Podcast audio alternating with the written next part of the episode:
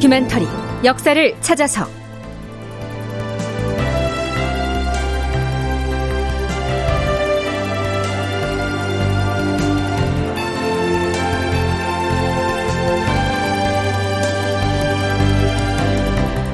제1136편 정충신과 후금장수의 단판. 극본 이상락, 연출 황영선.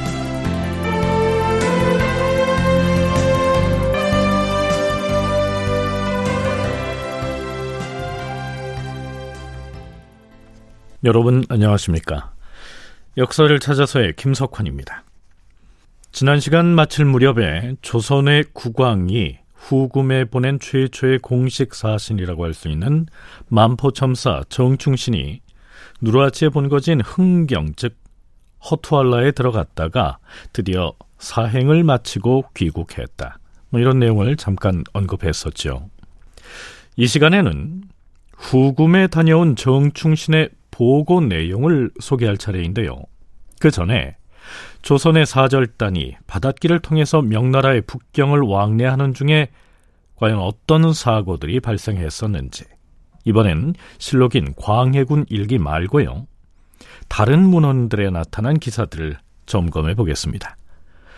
자, 우선 왜 사신이 안전한 육로를 놔두고 배를 타고 가야만 했는지 한중역사문화연구소 이영춘 소장의 얘기를 일단 듣고 이어가겠습니다.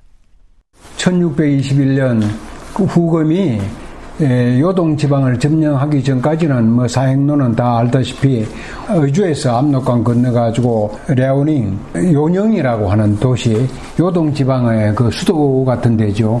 요녕에서부터 해가지고 저기 서쪽으로 가가지고 요하를 건너가 광령, 그래가지고 그 쭉 내려가서 산해관으로 북경으로 뭐 이렇게 육로로 가는 게 그게 아주 뭐 전통적인 그 우리 사행로인데, 1621년에 요동 지방 전체를 후금이 장악해버리니까 그렇게 갈 수가 없죠.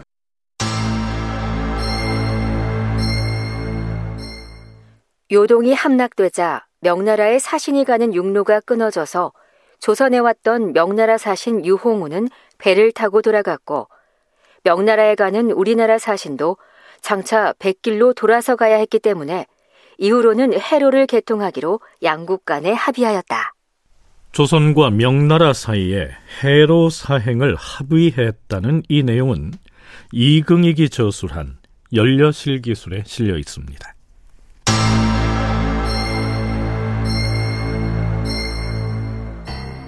광해군 12년인 경신년에 진양사신으로 북경에 갔던 이필령과 진사사신으로 갔던 박이서 등이 이듬해에 백길로 나오다가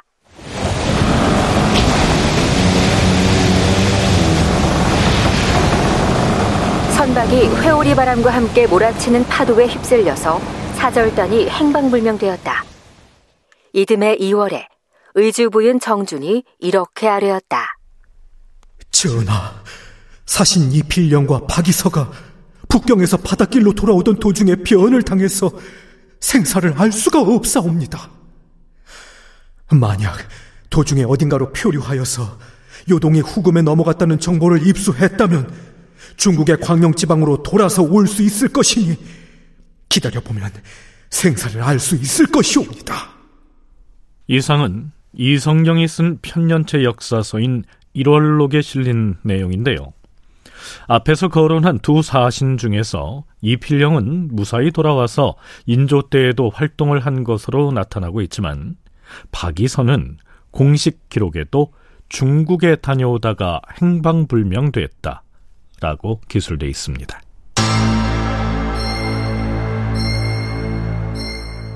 진양사 유관과 서장관 정웅도 등이 백길로 돌아오다가 연달아 침몰하였고, 진위사 강욱은 돌아오던 도중에 배에서 죽었다.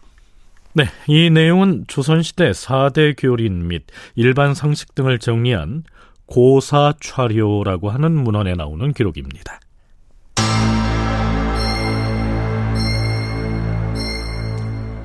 네, 이외에도 해로 사행 중에 사신이 목숨을 잃는 사례는 여러 기록에 나타나죠. 자, 사정이 이러했으니 이미 죽음의 길이 되어버린 명나라로의 사신 행차를 과연 어떻게든 안 가려고만 했었겠죠. 이어지는 1월록의 기사를 살펴보시죠. 사신으로 간 사람들이 백길에 익숙하지 못해서 모두 침몰되었으므로 돌아와서 보고하는 이가 거의 없었는데, 이 때문에 사람들은 사신길은 곧 죽음의 길이라 여겼다. 사신으로 명을 받은 사람은 집을 팔고 재산을 털어서라도 권세 있는 사람이나 임금의 총애를 받는 상궁에게 뇌물을 바쳐서 다른 사람으로 교체되도록 힘을 썼다. 이 때문에 어떤 때는 사신이 4차례 혹은 5차례나 바뀌기도 하였다. 홍문관 부수찬을 지낸 이현영이 황제의 생일을 축하하는 성절사로 임명되자 친구들이 너도 나도 찾아와서 위로하였다. 가족들은 뇌물을 써서라도 사신에서 면하자고 통사정을 하였으나 이현영은 듣지 않고 담담하게 말했다. 해루 사행이 아무리 위험하다고 한들 바다가 어찌 배를 타고 지나가는 사람들을 모두 다 죽이기야 하겠는가? 내가 마땅히 뱃길 사행에 나서서 먼저 시험을 한번 해볼 것이다. 이현영이 자원해서 나서자 광해군도 가상하게 여겨서 이렇게 말했다. 해로를 경유하여 사행하는 것을 사람들이 모두 싫어하고 회피하는데 오직 이 사람만이 앞장서서 그 험한 길을 가겠다고 자원하고 있으니 몸을 바쳐서 나라를 위하는 그 충성심이 참으로 칭찬할 만하다. 이현영의 벼슬을 승진시킨 다음에 사신으로 출발하게 할 것이다. 이현영은 무사히 사신의 임무를 마치고 북경에서 돌아왔고요. 인조 때에도 여러 요직을 거치면서 활발히 활동을 하게 됩니다. 해로 사행 과정에서의 인명사고는 인조 반정 이후로도 계속 이어집니다.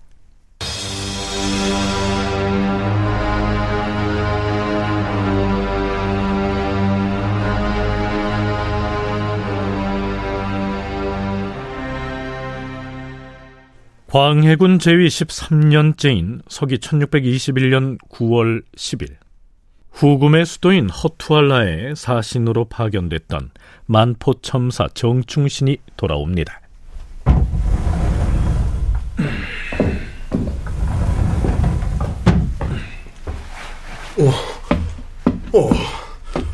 어서 오라. 무사히 다녀왔사옵니다, 주상전하. 먼 길 오고 가느라 얼마나 노고가 많았는가. 사전에 대강 보고는 받았으나 과인은 그대로부터 상세한 얘기를 어서 듣고 싶다. 하오나 전하, 주상전하께서 기대하시는 만큼 큰 성과를 거두지는 못한 것 같아서 아뢰옵기가 송구하옵니다. 그런 말 말라. 일단 후금 쪽하고 서로 소통을 했다는 점이 중요한 것이다. 그러니 보고 듣고 느낀 바를 소상히 말해보라. 예, 주상전하. 네, 여기서는 정충신이 국왕의 면전에서 광해군에게 직접 구두로 보고하는 형식으로 서두를 열었는데요. 하지만 실제로는 정충신이 보고서를 작성해서 국왕에게 올렸고요. 실록인 광해군 일기에도 그 보고서가 올라가 있습니다. 그런데요, 광해군 일기에 실려있는 이 보고서의 서문을 보면요, 정충신이 후금에 간다는 사실을 당시 평안도 용천에 와있던 모물룡에게도 사전에 알리느냐의 여부를 두고 국왕과 비변사 사이에 논란이 있었던 모양입니다.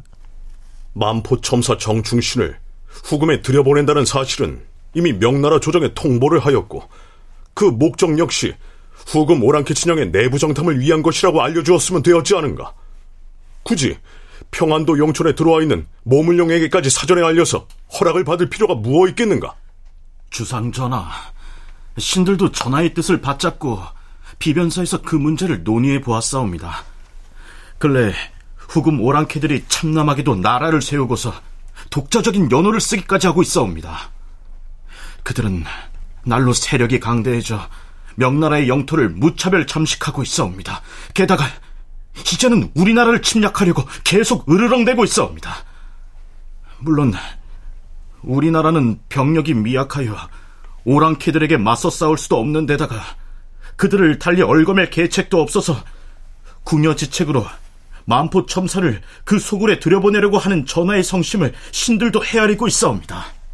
전하, 지금 도사 모물룡은 우리나라의 변경에 머물고 있사옵니다. 정충신이 설령 은밀하게 다녀온다 해도 그 흔적을 숨기기는 어렵사옵니다. 아무리 요동이 후금 오랑캐에게 넘어갔다고 하나 아직도 요동의 도처에는 중국을 사모하는 자들이 널려 있사옵니다. 이들 중에서 정충신의 행차를 누설시켜서 모물룡 쪽에 알릴 자가 어찌 한둘이라도 없겠사옵니까? 주상 전하, 만일 모물룡의 무리들이 정충신에 관한 일을 교묘하게 왜곡하고 변환해서 명나라 조정에 흘러가게 한다면 어찌 되겠사옵니까? 그런 잘못된 말들이 두 번, 세 번 명나라 조정에 흘러들어간다면 중국에서도 그 말들을 믿어버릴 것이 아니옵니까? 하오니 용천에 있는 모물룡에게도 정충신을 오랑캐 진영에 보낸다는 사실을 사전에 알리심이 마땅할 것이옵니다. 그럼에도 불구하고 광해군은 생각을 바꾸지 않습니다. 허나 모물룡을 비롯한 중국 장수들이 이 일을 알게 되면 우리의 군기를 누설할 염려가 있지 않겠는가? 모물룡과 그 군사들에게는 정충신을 후금에 보낸다는 사실을 감추도록 하라. 그런데 막상 후금의 사신으로 갈 만포첨사 정충신마저 모물룡에게 사전에 알려야 한다는 내용의 상소를 올리게 되죠. 그래서 결국 광해군은 모물룡에게 정충신의 후금 파견 사실을 알리도록 허용합니다. 정충신은 후금에 다녀와서 올린 보고서의 첫머리에서 심지어는 이렇게 말하고 있죠. 주상 전하, 만일 주상 전하께서 모물룡에게 알리지 않고 몰래 다녀오도록 하명하셨다면 신은 비록 만번 죽음을 당한다 하더라도 끝내 어명을 받들지 않았을 것이옵니다. 정충신은 후금의 본거지와 접경하고 있는 만포진의 첨사였지만 모물룡을 대하는 태도만은 비변사 대신들과 생각이 별반 다르지 않았던 것입니다. 또 한 가지, 지금 정충신은 한양에 돌아와서 광해군에게 귀국 보고를 하는 중인데요, 그렇다면 그는 후금에서 사행을 마치고 돌아올 때에는 어느 경로를 통해서 왔을까요? 평소에 여진족과 교류하던 통로가 압록강 중류의 만포였고요, 정충신은 그 만포진의 첨사였을 뿐만 아니라 후금에 갈 때도 그쪽으로 갔으니까 돌아올 때도 당연히 그쪽으로 왔어야 마땅하죠. 의주 군방에 있는 모물룡을 피할 수도 있을 테니까요. 하지만 정충신은 그 길을 선택하지 않았습니다. 서강대 계승범 교수의 얘기 들어보시죠. 왕의 어명을 받고 떠난 차관이니까 바로 압록강을 건너 귀국함과 동시에 불이 나게 와서 한양으로 들어와서 왕한테 보고를 해야 할 거 아니에요. 근데 이 정충신이 어디로 가냐면 압록강을 건너오자마자 압록강 하구 어귀의 용천에 당시 모문령이 있었는데 모문령한테 먼저 가요. 그래 가서 그러니까 모문령이 물어보죠. 후금에 가서 내부 사정이 어떠냐, 도성의 형사가 어떻고 뭐 군사가 어떻고 이런 거 물어보거든요. 모문령한테 먼저 가서 자기가 후금에 갔다 와서 보고 들은 걸 다 보고하고 그 다음에 한양으로 온다는 거예요. 귀국의 경로를 만포가 아닌 의주 쪽으로 택한 것이야 그렇다 치더라도 일부러 평안도 용천의 모물룡에게 찾아가서 상세한 보고를 먼저 한 다음에야 2차로 한양도성에 들어와 광해군에게 보고를 했다고 하니까요. 자, 이것은 어떻게 받아들여야 할까요?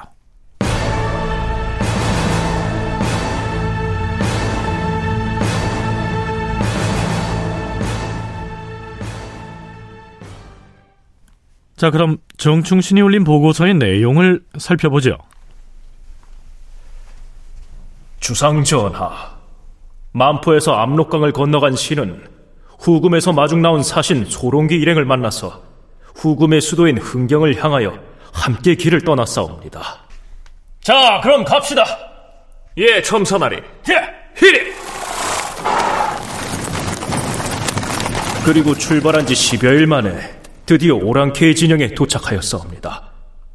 그런데 마침 그때 누르아치는 당천관이라는 곳에 가고 없다 하여서 신은 성 바깥에서 머물렀사옵니다. 그 이튿날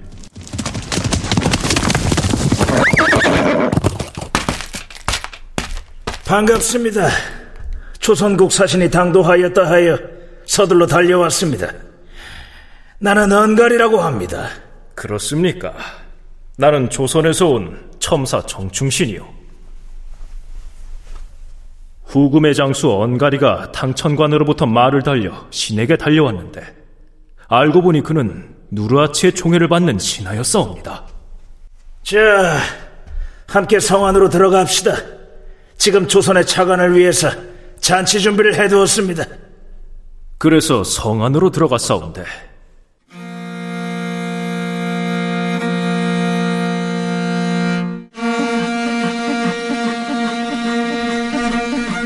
그들은 미리 잔치판을 크게 벌여놓고 신이 오기를 기다리고 있었사옵니다. 그 잔치에는 누르아치의 사위인 올고대와 후금군의 장수들인 소두리, 이영방, 동양성, 언가리 등이 자리하고 있었사옵니다. 언가리가 먼저 신에게 말을 건네왔사옵니다. 네, 지금부터 그 연회의 석상에서 오갔던 누르아치의 신하 장수들과 정충신의 대화를 소개하겠는데요. 여기에서부터는 정충신이 광해군에게 보고하는 형식이 아닌 언가리 등과 정충신이 직접 주고받는 형식으로 소개하겠습니다. 참고로 후금의 장수들은 이 정충신을 외국에서 온 사신을 뜻하는 차관이라고 부르고 있습니다. 그리고 광해군 일기에서는 누르아치를 언급할 때 추장이라고 낮추어서 표기하고 있는데요. 여기에서는 북방 유목 민족이 왕을 지칭할 때 쓰는 한 혹은 칸이라고 부르기로 하지요.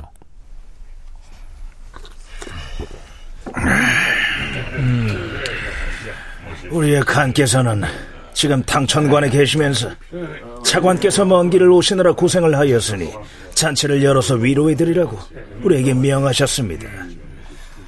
먼저 제가 조선의 차관께 물어보겠습니다. 우리 후금국과 조선국이 각기 자기 나라의 국경을 튼튼히 지키면서도 상대방을 침입하지 않기 위해서는 양국 간에 어떤 방도를 취해야 하겠습니까? 그러기 위해서는 우선 양쪽 모두에게 신의가 있어야 할 것입니다. 신의라고 하였는데 신의가 무엇입니까?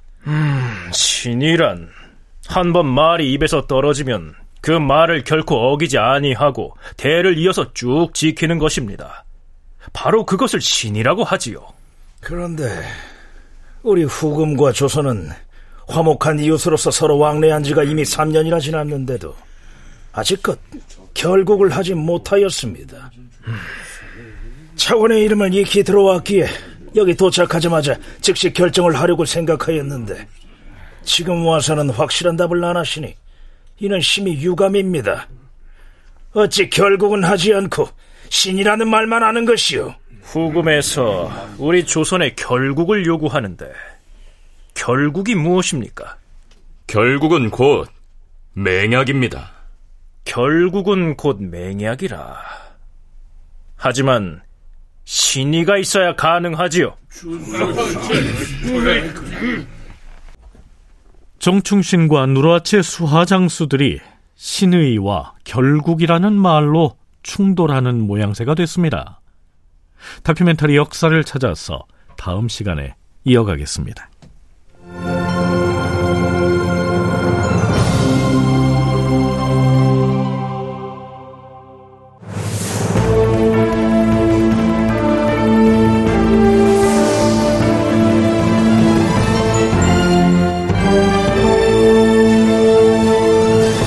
다큐멘터리 역사를 찾아서 제 1136편 정충신과 후금 장수의 담판, 이상락 극본, 황영선 연출로 보내드렸습니다.